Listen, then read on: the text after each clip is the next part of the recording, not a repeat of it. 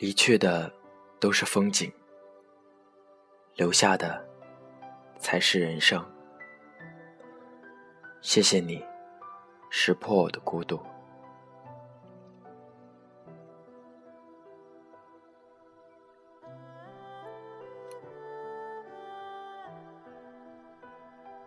看到这句，心里真正画的是省略号，却只能在外人面前笑着为这件事。画上句号，莫名的眼泪就掉下来，好似心里的伪装一下子被人看穿，再也不想去强装一切都已经结束，一切都无所谓。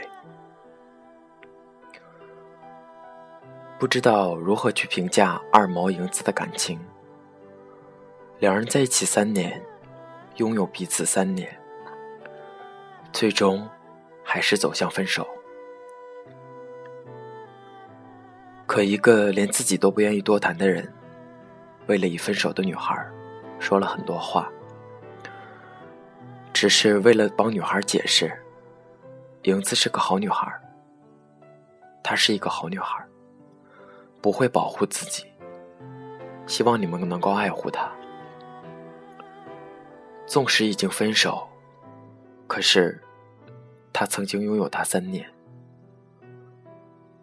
已足够成为一段美好的回忆。这让我想起少不更事时那段算不上恋情的感情。大概那个时候的男孩，为了吸引自己喜欢的女孩注意，总会用那些自以为很酷却令女孩讨厌的方式，为的只是看到女孩生气时可爱的样子。或许只为女孩找他理论而增加彼此交流的机会，这样时间久了，班上同学都会开玩笑，大抵就是男孩喜欢女孩之类的。要知道，那个时候早恋是死罪，诸如喜欢、爱一类的词，都是提都不敢提的敏感词汇。可又或者。那时候身边有一群爱开玩笑、有点早熟的朋友，在大家的狂轰滥炸下，我也慢慢接受了这种以喜欢的名义所谓的欺负。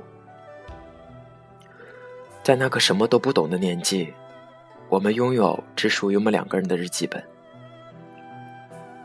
拥有第一份异性赠予的礼物，拥有第一张为了异性而去尝试的艺术照，拥有第一张。共同喜欢的卡带，拥有第一次小心翼翼的牵手。可那时候的我们不懂得珍惜，不懂得如何去表达，不知道该如何解释偶尔的误解。那样的年少无知，让这段不知道如何界定的感情，在没有任何解释与说明的情况下，莫名其妙的止于中考来临之际。依旧记得多年的同学聚会，有人问我：“你们还联系吗？你们还有可能吗？”那时的我，极力想撇清关系的回答是：“怎么可能啊？都不联系了。”没错，在他们面前，我将我们的关系画上了完美的句点。只是，只有我知道，就在聚会前不久，都还在 QQ 上。跟他打招呼，问他会不会参加同学聚会。只不过，得到的回复始终是不是本人。也只有我知道，我依旧会不自觉的关注他一切的消息。我会在看到他给我的留言时，忍不住的笑着笑着就哭了。我会通过朋友网。微博等一切社交网络，去寻找有关他的蛛丝马迹。思念很无力，那是因为看不到思念的结果。也许思念不需要结果，它只是证明在心里有个人曾经存在过。于是，在我们七年未见的那天，我厚着脸皮写了封长长的邮件。没有奢望得到回复，只是告诉自己，那封邮件发送成功的那一刻，一切都结束了。我终于可以为这七年画上一个句号。可是，后来他却来了电话。我不知道那通电话的意义，不知道聊了多久，聊了些什么。我唯一记得的一句话是：不管怎样，我都不会忘记你是我的初恋。只是我们已经回不去了。那一刻，眼泪汹涌而出。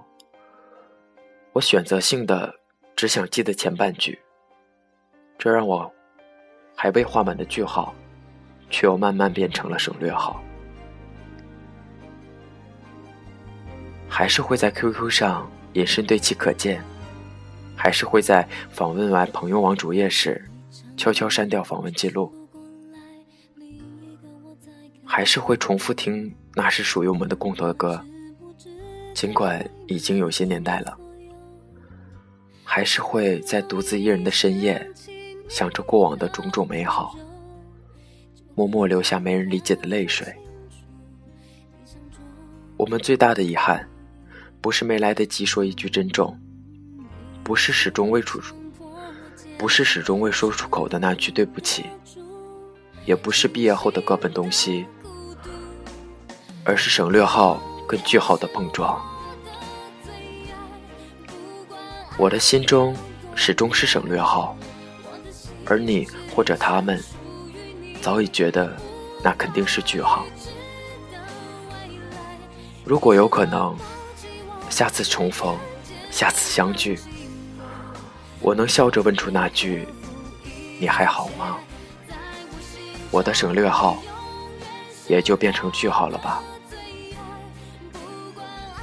那才是我的释怀。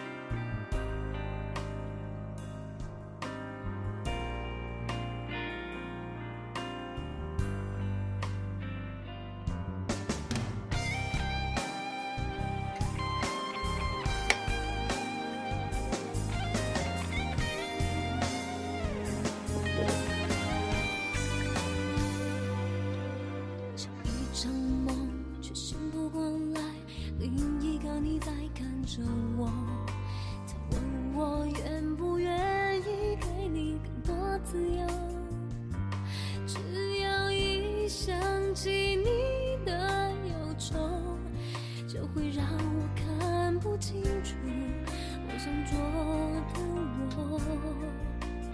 嗯，没有谁强迫我坚强，我却都忍得